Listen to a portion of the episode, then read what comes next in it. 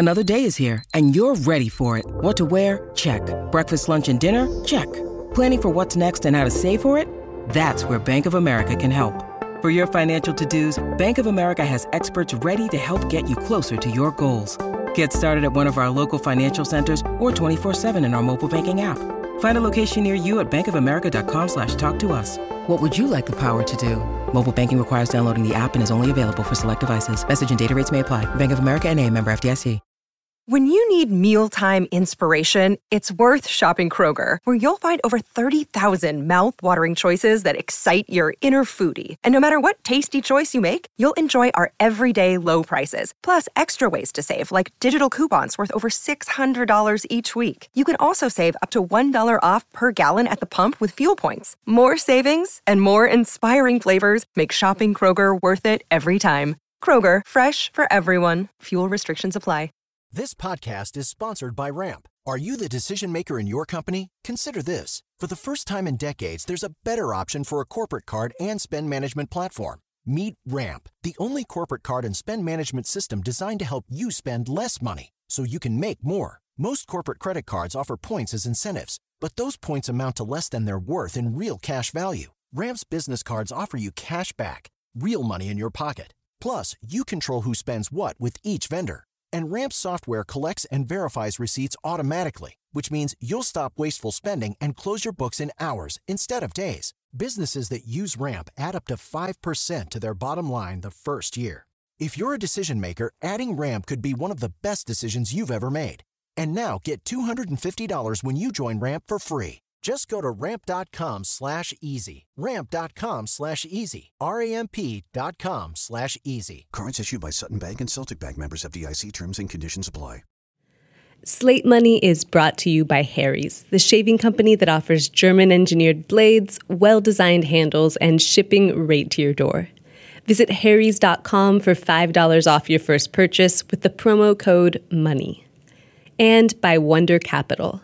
Invest in large scale solar projects across the U.S. Create an account for free at wondercapital.com slash money. That's wonder with a U. Invest in Wonder Capital's solar funds. Do well and do good. And by Open Account, a podcast that gets personable about making, losing, and living with money. Created by Umpqua Bank and hosted by Sujin Pak. Download and subscribe to Open Account wherever you get your podcasts. Hello and welcome to the Finance versus Business edition of Slate Money, your guide to the entire global economy and or the news of the week. This week, our episode is titled by our special guest, um, because not only do we have the one and only Cathy O'Neil, the, the blogger and data scientist. Hi. Hi, Cathy. But standing in for Jordan Weissmann is someone of much greater stature, the one and only Not at all. Rana Foroohar, uh, who's here to I don't know, just be amazing. You have you have a book and you kind of have a podcast, or it comes out. You have a thing on the radio. I have a thing on the radio. I do a show regularly called Money Talking on WNYC. Uh, I'm CNN's global economic analyst, if that's a, a weighty That enough sounds title that sounds for you. very impressive. It is. It is impressive. Are you also And a young global leader? not not yet. I think I've written too many negative pieces about the WEF. Um, and I am Time Magazine's economic columnist. Most importantly, Most importantly, so so Rana has this book called, Makers and Takers: The Rise of Finance and the Fall of American Business. which is a quite impressively, um, what's the word? Dyspeptic book, given given your your status That's at Time $4 word. at, at Time Magazine, which is like the the icon of centrism and never really having much in the way of contentious opinions. You have a lot of contentious opinions. I actually was going to throw in that another title you can give yourself is occupier. I mean, the stuff you were saying, I was like, hmm, Well, we talk about this every week. Uh, you know, and I would actually, I, I would c- combat Felix's idea about time because since I took over economics there, we've been out of the box for some time. So, uh, It's yeah. true. It's true. The the mellifluous days of Justin Fox are long gone. okay, not going to touch that. I lo- no, I love Justin. He's awesome, but he was never a bomb thrower. Well, time is, you know, time actually has an interesting position in the media landscape because we tend to be uh, a top of the market indicator, actually. Um, and the fact that I was able to get my book cover on the cover, you know, as an excerpt, I think really says something about the political tipping point we're at, the economic tipping point we're at. I mean, my thesis is basically that market capitalism is broken, uh, that the financial markets are no longer supporting business, and it's a big problem. So yeah, it's a you know it's a it's a pretty tough statement. So we're gonna we're gonna delve a little bit into a few different aspects of this thesis. I mean, we honestly could spend weeks just talking about this book. There's a huge amount of material in there, but let's start with the sort of thirty thousand foot view. And now, why? What is the name of this episode of the podcast? Remind me again, since you named it. Finance versus business. Okay, now what's the contradiction in there? Isn't finance something that all businesses need in order to be able to thrive? Well, finance started out as something that was supposed to be a catalyst to business, right? So, you know, if you think about market capitalism as envisioned by Adam Smith, it's finance helping invest everybody's savings into new enterprises. But I would argue uh, that since basically the early 1970s, that role has been changing now, and finance has become the game. It's sort of, you know, the tail wagging the dog, and business is now in service in large part to the capital markets rather than the other way around. Spend a lot of time talking about GM and how GM uh, was taken over from the, from the car guys to the business guys and the finance and with the finance perspective. Can you Yeah. talk a little bit about that? Yeah, no, totally. Because one of the key sources on this book is a guy named Bob Lutz, who was the vice chairman of GM for a long time. And he wrote a book uh, a few years back called Car Guys versus Bean Counters. And it was really about the cult of the MBA within the auto industry and how that came to be. And he just, there was a little snippet about Robert McNamara, who was, of course, you know, the engineer of the Vietnam failed efforts in the U.S. Uh, in the Vietnam War and also ran Ford for a time and brought this whole idea of hyper focus on, on very kind of siloed metrics to the entire auto industry and then later to many blue chip U.S. companies because a lot of his alums from Ford actually spread out uh, into U.S. industry. And, you know, Lutz thought, and I came to, to feel as I reported on GM, that this was one of the big reasons for their ignition switch crisis a couple of years ago, um, because you know they had these divisions that were not talking to one another, and the root cause of that was that the CFO. Uh, the CFO's office and the sort of MBAs were running everything rather than the engineers. And it, was just this diametric change. And I began to think about that in the larger context of how uh, the money guys had taken over business. And of course, it's not just General Motors, it's also General Electric, which was officially a too big to fail bank Yeah. during the financial crisis. I mean, GM had GMAC, which was a financial arm which more or less outgrew the sort of car bit. Yeah. Um, this is this is uh something which we've seen quite a lot is that you can make more money with money than you can by making stuff. That if you Sure look at the you know the the rich lists, there's a lot of hedge fund managers and bankers and financiers, um, as opposed to actual what you call makers. Yeah, no. And you even have like that really startling statistic that only 15% of money that's floating around and going through the financial system is actually going towards investment. yeah, no, it, it's an amazing stat. It comes Now, out. what's the time series on that? Is that much lower than it used to be, or has it always been low? It's much lower. It's it's gone down. Um, it- it's it's halved really since the 1970s, and it was um, it's but it's been going down since the post-war era. Um, and this is really deep academic research. And and just to break that number down a little bit, so 15% of all the money flowing out of U.S. financial institutions, and actually many other countries. Um, this is not a you know story that's unique to the U.S. In fact, the U.K. is in some ways more financialized, as as you know, Felix. Um, 15% of that money is going into business investment. So where's the rest of it going? It's going into the buying and selling of existing assets, so stocks, bonds houses. Um, you know, you can argue maybe that the mortgage business is is productive in some ways. People buy homes and then they buy stuff, but it's less productive um, statistically than investing in new businesses, growing new enterprises. And and just to be clear, the when I rack up a bunch of stupid debt on my credit card, is that is that part of the fifteen percent? Is that part of the eighty five percent? Yeah, that's kind of the eighty-five percent. Actually, that's a whole that's that's another thing that's bad that I cover in my book. I have a whole chapter, in fact, on on debt and how you know debt. The reason that we have uh, grown debt so exponentially, not just in the U.S. but elsewhere, is that debt is the lifeblood of finance. You know, it is where finance makes its money, issuing debt increasingly, and the tax code in the U.S. actually really supports this in ways that I think are very unhealthy. So before we go Yeah. all the way over there, Yeah, I want to yeah. bring us back to sort of this finance taking over business Mm-hmm. concept. And I think you make a really interesting case about the way business schools themselves have evolved Yeah. and what business school used to be and what it is now. Totally. Which are training those those number of those bean counters, as it were, uh, Yeah. in the GM. Can you talk a little bit about what business school used to be? Yeah, well, so business school um, used to be much more like what you would find in a kind of a Germanic model. It was sort of a trade school for corporate leaders. So if you were going to work in um, the packaged goods industry or in the manufacturing industry, you would probably go to a business school um, in an area of the country where that industry was located that was fo- focused on on that particular industry. Finance was kind of secondary as it was in the economy.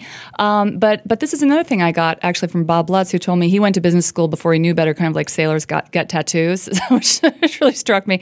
Um, business schools, uh, in part because of McNamara, who ran Harvard uh, Business School, began really putting finance at the center of things, and so now Finance 101 uh, is really the core curriculum for MBA students. And by the way, Finance 101 and Econ 101 is still very much efficient markets theory, right? I mean, you know, For eight all that it has years been on de- from the financial crisis. And and the weird thing is that this applies even to bankers. That Yeah. in the sort of platonic ideal of how banking works is that you're a you have a branch manager of a bank in Kansas Mm. and the branch manager of the bank in Kansas makes loans to local businesses and actually understands the agriculture in the, Mm. you know agricultural industry really well and knows a lot about wheat Yeah. um, and doesn't really know anything about finance because he doesn't need to know very much about finance. What he needs to know is about wheat and farming and like whether these loans to farmers are going to get paid back. Right, right. And what's happened in finance, as well as just you know the real economy,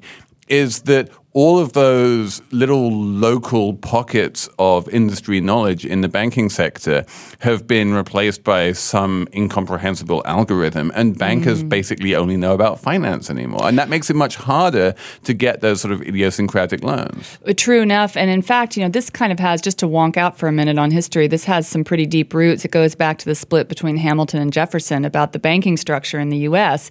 Uh, and what it should be. And if Hamilton, of course, wanted it to be big and national and unified, and Jefferson, who was sort of representing the small agrarian farmers of the South, wanted it to be very local. And interestingly, what we ended up with is a bit of a hash up, uh, a mix of the two. So you got a, a national system um, where investment banking, and commercial banking was combined, but there were laws that prevented regional commercial banks from merging for a long time. So you didn't have these kind of local, it's a wonderful life type bankers that could then grow and spread risk nationally the way you do in the Canadian system, for example, which is, I think, much more secure because of that.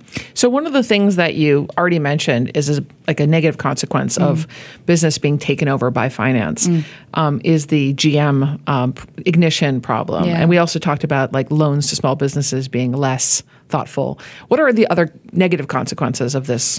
Well, you know, just going back to what Felix was saying about GE being a too big to fail bank until recently, you know, it the more financialized a company becomes, I think the more volatile its share price is, the more risk it has. Um, just to give you a sense statistically, and then I'll, I'll give you a couple color examples. Um, since the 1980s onwards, um, American industry has gotten five times as much revenue from financial activities as it did in the early 1980s. So huge increase there.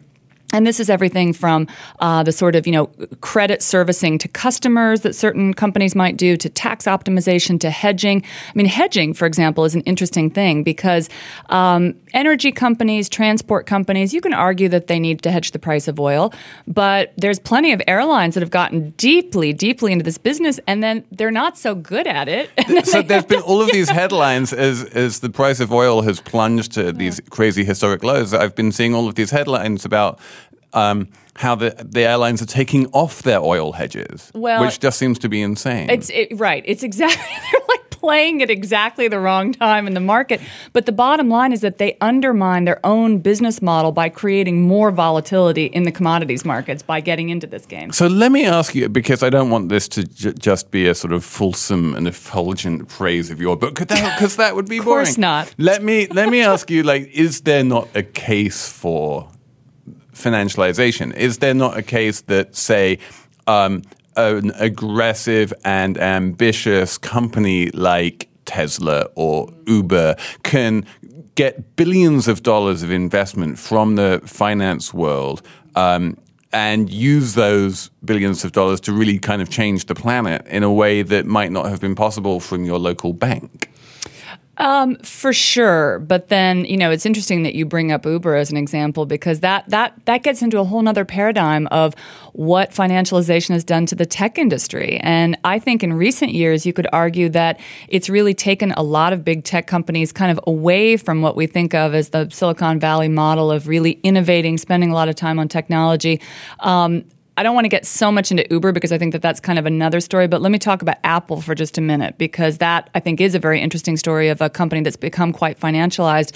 So I would argue, some people might argue differently, but I would say that I don't think there's been a real game changing technology from Apple since Steve Jobs died in, in 2011. And the share price has been wobbly over that time. I mean, it's definitely um, sunk at various points. And so the company has spent a lot of money issuing debt at very low rates, which of course we have because of the financial crisis, um, to pay back money and buy back stock, which makes uh, investors like Carl Icahn very happy until quite recently he was tweeting about every two seconds that they should do more buybacks in the stock price would get jacked up artificially because, of course, that's what share buybacks do. Um, but then the minute that there was bad news, real bad news, uh, a decision taken by the Chinese, which would affect the, the the market share potentially in the Chinese market. Icahn dumps the stock. I mean, Buffett came in and bought it, but the whole point is that this creates a very volatile game that these companies play. By the way, there's another kind of Kafka esque element to all this, which is that Apple, of course, is more involved in the capital markets at a time when it doesn't need any capital. You know, it's got $200 billion uh, in, in money sitting overseas and many of, much of it in offshore accounts. Now, of course, it doesn't want to bring that money back and pay the U.S.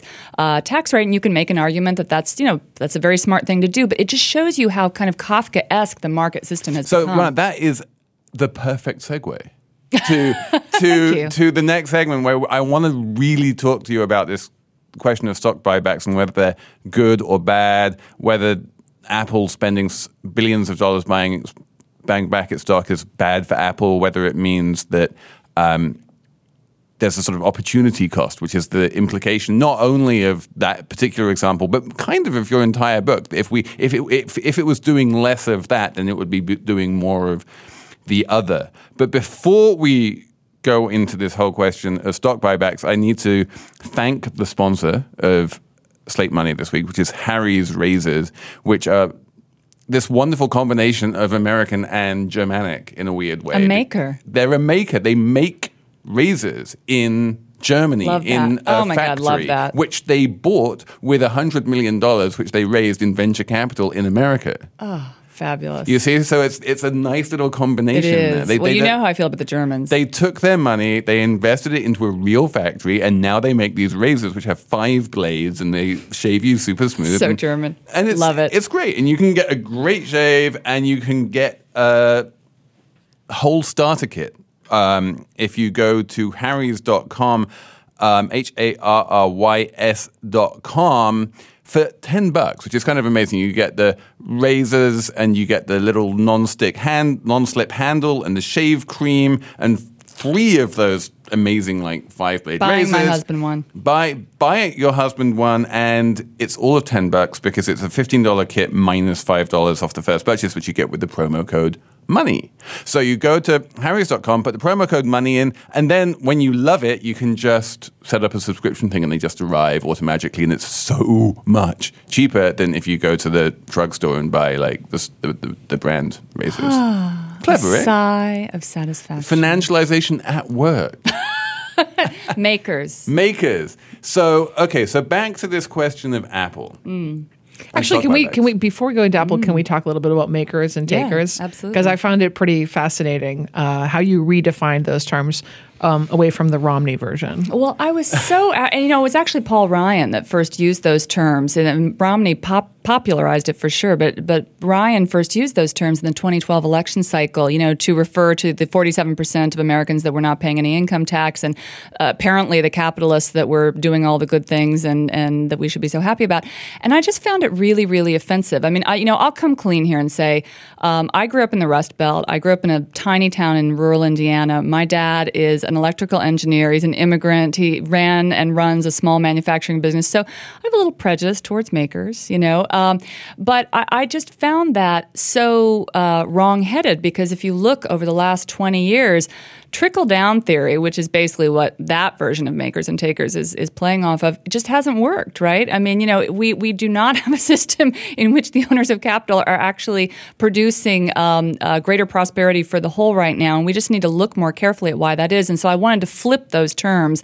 Um, and, you know, I, I, I was really galvanized. One of the key statistics in my book is that the financial sector as a whole, so not just banks, but insurance, uh, mutual funds, you know, kind of the larger finance industry, creates um, 4% of jobs in this country, but it takes between 25 and 30% of all the corporate profits in the country. So that number to me is like the It's oxygen crazy. is being And sucked out of the room. The thing which strikes me about that statistic is that if the if, if the finance industry was efficient, mm, yeah, right, exactly. then then it would be a tiny sliver. Then all of those profits would be competed away, Yeah. and they would do their intermediation at incredibly low mm. cost, and they would have low cost, hyper efficient capital allocation services, which made very little money. You've just hit the nail on the head because over the last 40 years, as finance has gotten bigger, it's also gotten more expensive. It's ama- it's just the exact opposite of what's supposed to happen. There are Everything- no economies of scale here. Everything else in the world gets cheaper as you get more of it, except for finance, which gets more expensive. Exactly. Um, so let's, but let's come back to this question of Apple and stock buybacks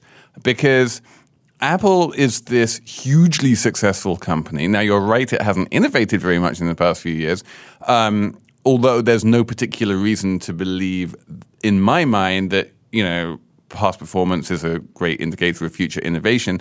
Um, the question is, what is it meant to do with all of these billions of dollars of profit that it's earning? Uh, you know, we've seen in the pharmaceutical industry over and over again that just because you're making billions of dollars doesn't mean you can just magically create innovation out of thin air. And we've seen with Apple that even when you're not making billions of dollars, you can be incredibly innovative. There doesn't seem to be any correlation whatsoever between innovation and profit. So, what are they meant to do with the profits if not return it to the shareholders? Okay, so I want to come to that question, but first I want to hit something on, on pharmaceuticals because actually I, I have a whole chapter in my book about the pharmaceutical industry, which is the most financialized of any industry. And in fact, there was this really famous Morgan Stanley report in 2010 that argued that the pharmaceutical industry, which like is responsible for coming up with drugs to make us healthier and save lives, should just give up R&D altogether and just essentially do financialized in, investing, do mergers that would kick up the share price, do buybacks. And, and that's what Valeant did. That's what actually. right. I mean, the, you know, you pick your headline, I'm kind right? of I'm kind of sympathetic to this Oh my because God, because the pharmaceutical industry, if you look at history, is really bad at R and D. It's much better to allow the small little biotech industries to do the R and D, and then when they manage to come up with some wonderful drug, then you acquire that biotech company for some vast amount of money and then you have a new drug. That's a much more efficient form of r&d than just spending a whole about a whole bunch of money which has we've seen over and over and again from pharmaceutical companies not only in the US but also in the UK and also in Switzerland it just doesn't turn into innovation I'm not a lab scientist, but I'm assuming that there are certain projects you simply can't do in that with that model, right? I mean, if you have real money, you can do a bigger kind of experiment. Well, it's interesting. Felix actually, ha- you have a point in the sense that there is a model, and actually Andrew Lo at MIT, um, who is a financial uh, professor, is is sort of doing some work around coming up with this for the N- NIH to essentially create um, Prizes. a- what to create? Sorry, to- like the prize model uh, the pri- I don't know about the prize model, but okay he's, so he's pick up let's go back to Angela Okay. yeah Yeah. Sorry. So, but the, the point is that, yeah, a big pharma company could act in a way like a VC, right? Picking from amongst these biotech companies. But right now, they're acting like giant portfolio companies. That model is, is much less profitable and stable, I would argue, over the long haul than actually the model you're talking about. But it's a different model. I mean, you could, you could bring that power and that money to funding real innovation. But right now, you're just, you know, these pharma companies look like, uh, portfolio management companies where nothing connects to each right. other. And I'm, I'm saying, well, to be clear, I'm saying that they don't need to fund the innovation. That you can fund the innovation in the equity capital markets and the venture capital markets, where you get a bunch of venture capital and risk down, capital though. going into the biotechnology sector and then if if one of those biotechnology companies winds up with a blockbuster drug that company becomes incredibly valuable and inevitably winds up being bought by Sanofi or someone someone mm. I big mean, like that can I make it? I'm sorry, mm. just like this this model, which I haven't we mm. haven't discussed this before, but like imagine you do that with you know research writ large. No, Then no, you're I'm not saying you do this with. Re- I'm just saying, but if you did large. that, you're- I'm just saying you can't. That, that historically speaking, if you look at the pharmacy, the big pharmaceutical companies, they're not very good at basic research that generally happens in, in the academy, mm. and they're not very good at inventing drugs. And if you can take that money and instead take it out of the big pharmaceutical companies which are bad at creating drugs and give it to a whole bunch of little baby companies which are much more incentivized to create drugs, I'm not convinced that's not a good thing. Well, I'm not sure that that actually, and this is kind of another whole other podcast about the nature of what's needed in drug development innovation. I'm not sure that that actually tackles the problems of today that would require lots of de-siloing across different areas of research because you would have lots of independent projects operating separately. But you're hitting on another point that actually I, I would love to, to, to mention, which is that a lot of basic research was done by the U.S. government, and this actually connects to what what your question about Apple and okay, what is the point of Apple? What it should what should it be doing? How should the company be run? Should it be run simply for the benefit of shareholders, or is there some larger group of stakeholders that that we should be taking into account? And I would argue that there is something a little weird about a company uh, where you know you look at the iPhone and pretty much every part of that device that is smart was funded by basic U.S. government research, and yet you have now you know the world's most successful corporation taking just enormous profits, putting them in offshore bank accounts so that the U.S. government cannot get a share of them, um, and handing back money to the richest Americans, creating a uh, you know the wealth divide, enlarging it, um, making less jobs than the previous generation of tech companies did.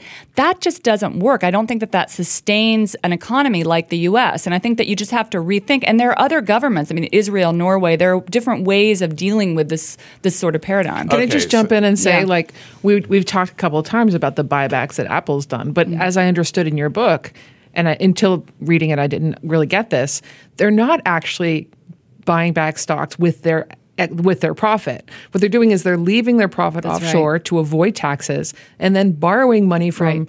From the market, Yeah. and then distributing that money. So it's just it is entirely a way, a way to avert taxes. Yes, that's right. And can I just uh, one more thing that Apple does that's amazing, um, which Bloomberg has covered very well, actually, is that it, it a lot of these big tech giants actually now underwrite corporate bond offerings the same way that say a Goldman Sachs used to do. So I mean, they have so much cash on hand that they're they're acting like banks now, but they're not regulated like banks. I mean, it's, it's just an Right. interesting They're- they're- paradigm. They're, huge buy side investors, right? And and Mm. But it's much less investors transparent. Tend not to be particularly regulated, and that you know we can talk about whether or not that's a good thing.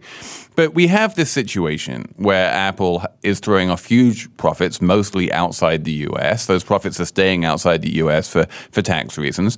It's leveraging itself up inside the US because some, you know, bean counter MBA type reckons that they they need a slightly different balance sheet and it's better to have a bit more debt and a bit um, less equity, which fine if that's how they want it. I don't, you know, it doesn't no, no skin off my nose. I agree with you that the tax treatment of debt makes that a little bit too attractive, and that we should make equity more attractive and debt less attractive.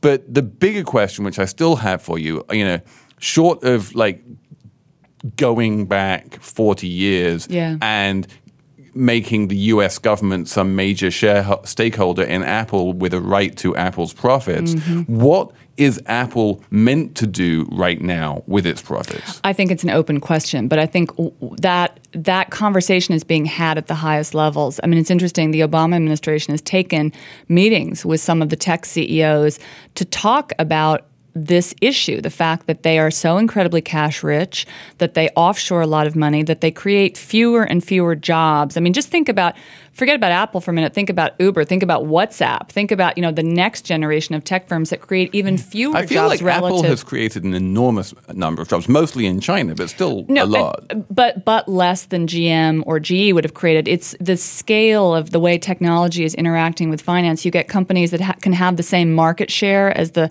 corporate giants of the past, but create fewer jobs. So the, the but the point is, um, the administration has actually taken meetings with these companies to say, what can we do about it? And they're bouncing around a lot of crazy ideas. You know, everything from kind of you know writing checks to people to you know for the for the value of their data to to who knows what. But it's a conversation that's being had because the current model is very fragile. And Can I just just jump in yeah. and say like I don't think it's a question of I mean we a lot of people do think mm. about it morally speaking. They're like, Yeah. "Oh, Apple, those jerks." No, I don't um, think about and that I, way. Yeah, no, and I think I think one one of the things I like about your book is that it, you're just basically saying this is actually what makes sense Yeah. for them to do, and in some sense, you could describe financialization as the way that people in business Yeah. have sort of taken that to the nth degree. What makes sense for us? Yeah. and they figure out that like these crazy, you know, offshoring and Yeah. tax inversion, blah blah blah, all that stuff, which is totally financialized, Yeah.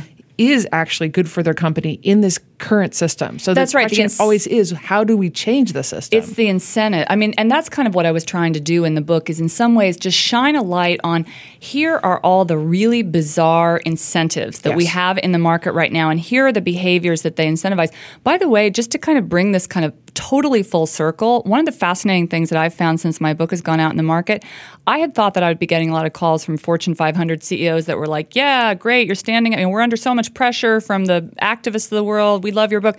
Not at all. I mean, they're just afraid of their boards and they're trying to last for three to five years.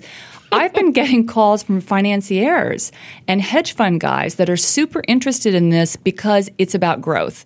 Ultimately, it's about are we incentivizing broad, deep economic growth at a time when, you know, whatever you want to call it, the 2% economy, secular stagnation, is this model actually creating underlying growth? Because at some point, Main Street and the markets do connect in that way. And the, the And finance guys know it. And that's my big question for you, uh, which is which I've put in a couple of different ways. But let me just try and boil it down to: Do we really think that there's a cost in terms of growth to the financialization of the economy?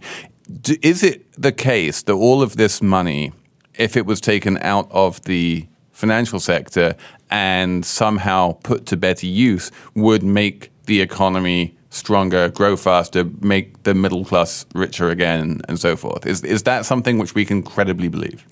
Uh, I would say yes. And actually, there's some pretty deep studies. I mean, the BIS and the IMF have both done a lot of research looking at the size of finance as a percentage of GDP in economies. And basically, what it finds is yes, after it gets too big, it is a headwind to GDP growth.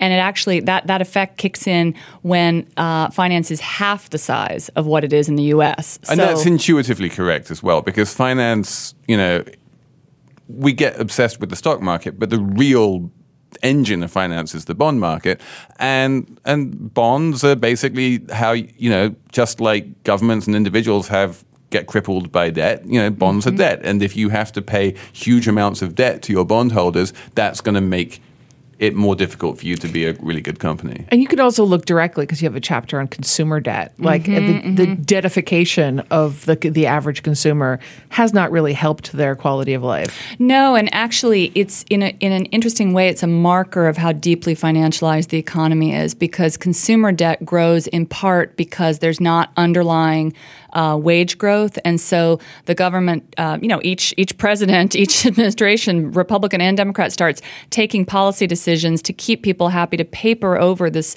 slower growth paradigm, which has been here since the 70s, and kind of pass the bucks to, to the market and say, you know, we don't want to deal with that. Create some financialized growth. I mean, Rajan was fantastic on this. Let them point. eat student debt. Let them eat student debt. And- Exactly. And it is true that in the short term, if you rapidly increase the amount of debt in a sector or in an economy, that's going to create this kind of sugar high. Yeah. But over the long term, that's unsustainable. What what that Totally. means for China we, is a is for something else, another podcast entirely. Um, but I want to move on to the other huge part of the finance industry, which we haven't even touched on yet, um, which is the the other huge part of what Adair Turner in the UK calls socially useless capital. um, it's not just bonds and stocks; it's also houses. Houses. And so, um, so yeah. So, but before we go on to houses, I want to talk about another, well, form of financialization, which is um, solar panels.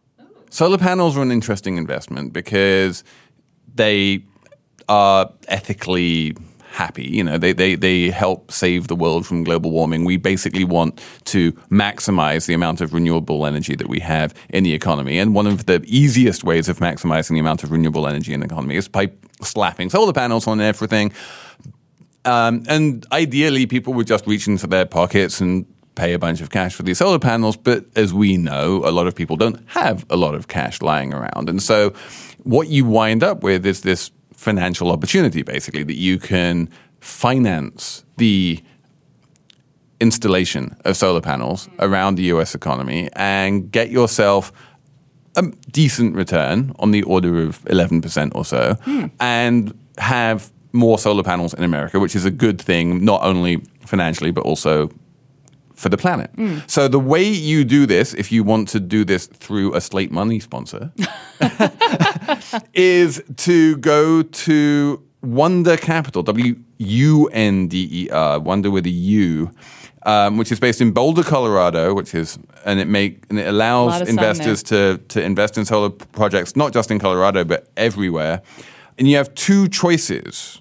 You can you can go into the Wonder Income Fund, which gives you six percent over a ten year period, or the Bridge Fund, which gives you eleven percent over a two year period, and it's all to be found at wondercapital.com slash money. Wondercapital.com slash money. Okay, housing. Housing. Housing. I have. I'm so fascinated by this topic um, because I've been sitting in horror Yeah. watch post fi- financial crisis, Yeah. watching all these private equity groups buying up the foreclosed houses, and you really you're also horrified. I am. I want you to. I want you to like share that with me. I want to bond over my horror. They're the liquidity providers. Let me let me okay. Let me let me take the devil's advocate position here. Um, I knew which it. is which is which is okay. Let's first of all put things in perspective. If you live like I do in you know, New York City, Mm. um, you have seen house prices rebound enormously from the financial crisis, and in fact, they didn't even fall that much in the financial crisis. If you're in Miami, you're in another little baby housing bubble. If you're in London or Vancouver, you know, house prices are through the roof, and everyone's like, "Wow, you know, everything's rebounded." That's not true. If you Right. If you go to Ferguson, Missouri, more than half of the houses in Ferguson, Missouri are still underwater Yeah. from mortgages which were taken out before the financial crisis. If you go to Detroit, if you go to Baltimore, if you go, even go to areas around Oakland, California, which you think of as having this big housing boom, there's a lot of underwater people there. Totally. There's actually this great conference board study that um, about 60% of all the gains in the housing market since 2008 have been in the top 10 markets. So it's really, really bifurcated. It's And- the it's the rich people where they live versus Yeah. Right. everyone Yeah. else. That's and right. so and so yeah, if you're not in San Francisco or Washington or New York, then it's it's a very different kettle of fish.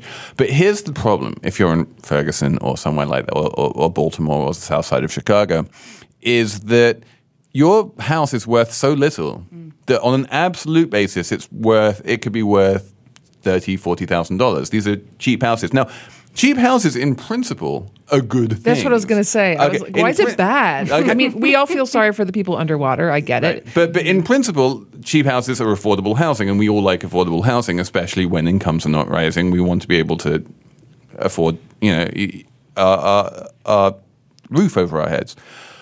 But here's the problem: if you're if, you're poor enough to be one of these people looking to live in a forty thousand dollar house, you don't have $40,000 in cash to pay for that house. You need to finance it.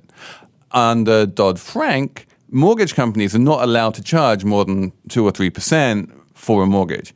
It is not economical for anyone to give out a $40,000 mortgage um, with, with 2 or 3% fees. It just doesn't make sense. And so the result is that there's no liquidity in these markets. Basically, no you these markets these houses can't be bought they can't they can't be sold because they're underwater. They can't be bought because no one can get financing. And there's no way to get the market moving again. The market isn't clearing.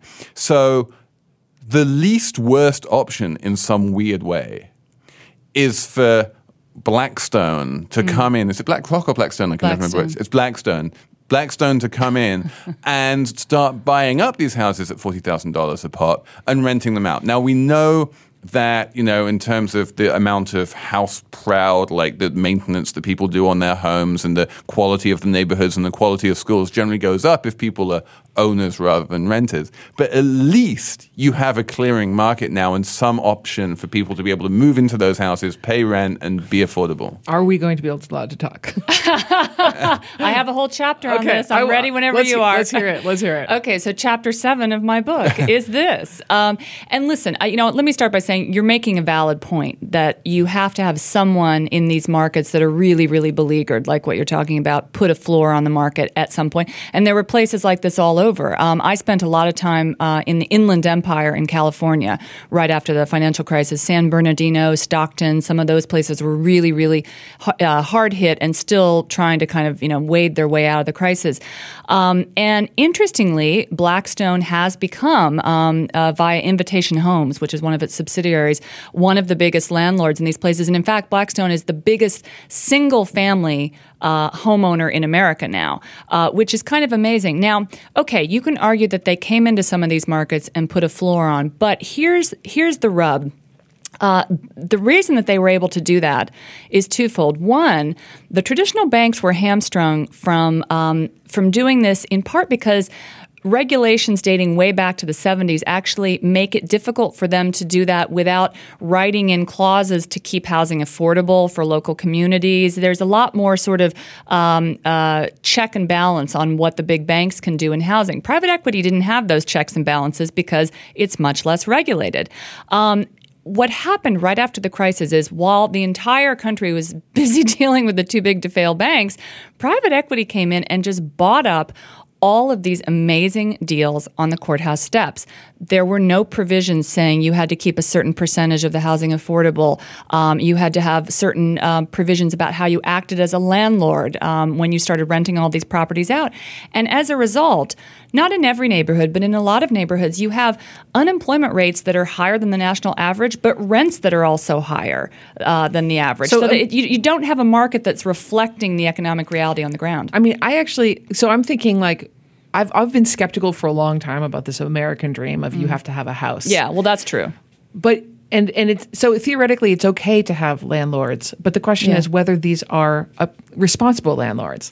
And it doesn't look like they are. They're raising rents and making things unaffordable Well, for the people living there. yeah, and it's, not particularly also- a good place to live anyway. Talk about a, a, a, an industry that's really populated by makers. I mean, landlording is a very mom and pop business, right? I mean, talk about something where you really need to know your customer. You know, you, you need to, you're in these people's homes, you know, and um, this is not something I would think that a private equity company is particularly well set up to do. And there have been a lot of community activists that have done reports around invitation homes, a lot of complaints about uh, how these properties get taken care of. I tried to actually do a big um, interview with them for my book, and, and they declined. Uh, so I don't have a whole lot of information But about we have that. a, we have some idea because you talked a little bit about how distant the landlords are, how That's you can't right. actually even find the person to complain to. Well, That's right. And that's a key thing because I did speak to some community activists and civic leaders that said, you know, private equity can work when it's more closely tied to the community, that they've had much better experiences with local players that are invested, that are not going to cut and run, that, that have a reason to be there and stay in the community.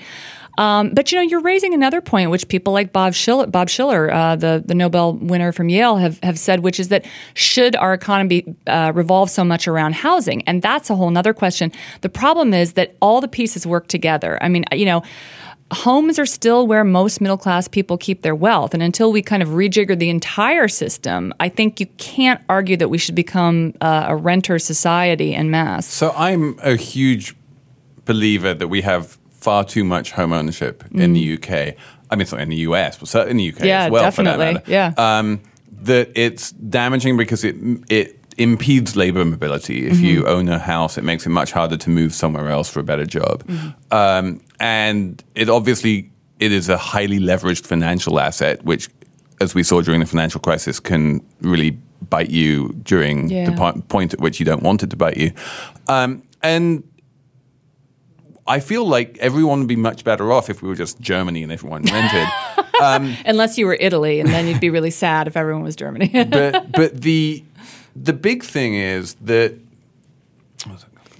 Can I can I just echo that? I mean, it, the, the the fact is, it's we're better off if we have a consistent rent every month, and the risk is on the private equity guys. I don't have a th- problem with that Yeah. setup. I just want them to be good landlords. well, okay, but right. The, okay, so the, the problem is that the way that the US is set up right now is that you have essentially rental ghettos. You have Mm-hmm, that's right. vast areas where everyone owns their home, and then vast areas where no one owns their home and everyone rents. And that's the worst of all possible worlds. That's right. Because what happens is that the rental neighborhoods tend to be poorer, they have worse schools, Yeah. that you don't get any of the ancillary benefits from having homeowners. And what we need to do is have much more renting in high income neighborhoods and much more owning in low income neighborhoods. And that would be a better mix. I just don't know how we get there from Well, here. Well, it's interesting. I mean, housing policy, getting the right housing policy is is a huge part of getting um, the makers and takers situation right. so the first thing we can all agree on is Yeah. that we need to abolish the mortgage interest tax deduction, oh right? God, yes. And Let's I, you do know, I'm. Mm-hmm. going to come clean and just say, like,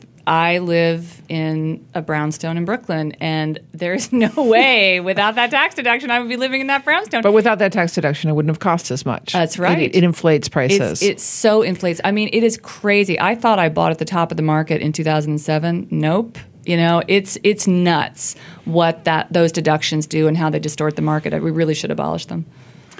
Okay, so I think that's probably what we have time for in terms of the book. But you're gonna, I have a feeling you're gonna squeeze something in the numbers round, which is yes. gonna be book related. It is Um, book related. But before we move on to the numbers round, I need to talk about Open Account, which is a podcast created by Umpqua Bank and hosted by Sujin Park, which talks less about these huge, big macro issues and more about the day to day micro issues around money and how awkward it can be and how it's connected to culture and power and class and emotions and how difficult it is to just basically face a huge amount of these these issues surrounding personal finance and money. So Sujin Park is the host. She has Can I just say that I was like nervous the entire time I read the like retirement oh, chapter. Oh, I know. So I I, know. I'm I so could I, maybe. I should listen to this podcast. the retirement chapter made me want to like I commit know, suicide. I know. I know. So, so the, by the way, so you, you, you have two choices, Cathy. Like number one, you can like try and deal with this, or n- number two, you can put your head in the sand. Let's do that. Yeah. I, I feel Okay. like denial is Yeah. nearly always the right thing to do. but if, if you if you feel like peeking out from from you know picking one eyeball out from within the sand, one way of doing that is to subscribe to Open Account, which you can find in any i- Apple or podcasting store. It's very easy to find. Of course, it's free. So download and subscribe to Open Account in Overcast or Stitcher or the iTunes store, wherever you find your podcasts. Um, okay, so numbers. Yeah. I have a sad number this week. I, I don't know about you guys, but I've been reading a lot about Venezuela and what a terrible Oh, Yeah, situation that's is. A disaster. So, um, the rate of death among babies under a month old has risen by a hundredfold since 2012, and it's now at 2%, which is really a lot. that's really scary. So I- that's like medieval. It is medieval. medieval. Yeah, it's awful. I'm going to just swiftly move on from that because there's nothing I can say about that. Uh, my number is 671,000, which is the number of papers which are freely available on everybody around this table's favorite website, which is SSRN, the Social Science Research Network. I know that Rana shares my, like, we go there I all the time to look things up. SSRN dun, dun, dun, has just been bought by Elsevier.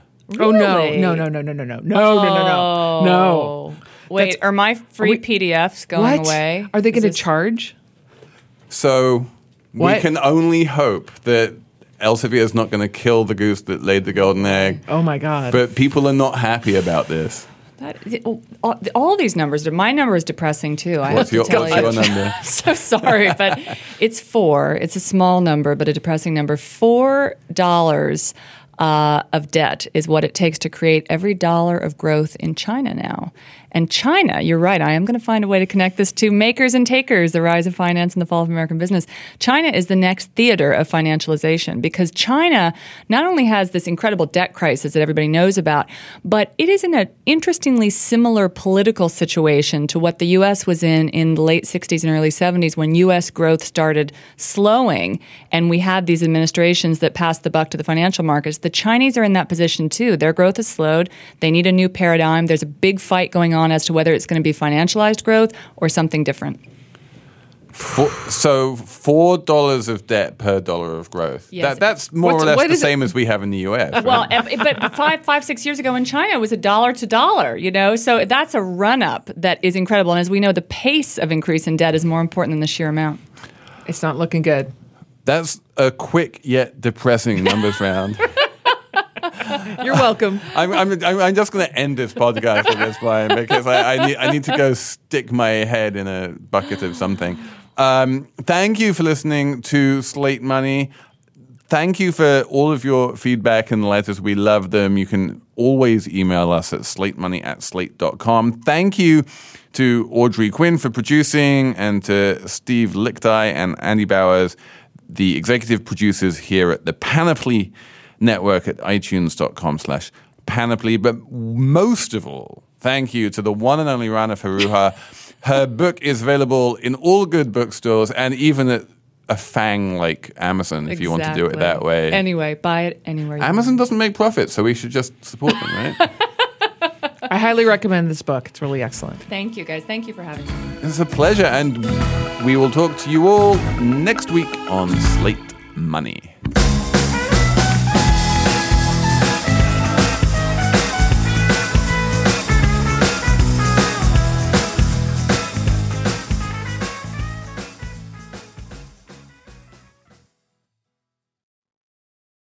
This is the story of the one.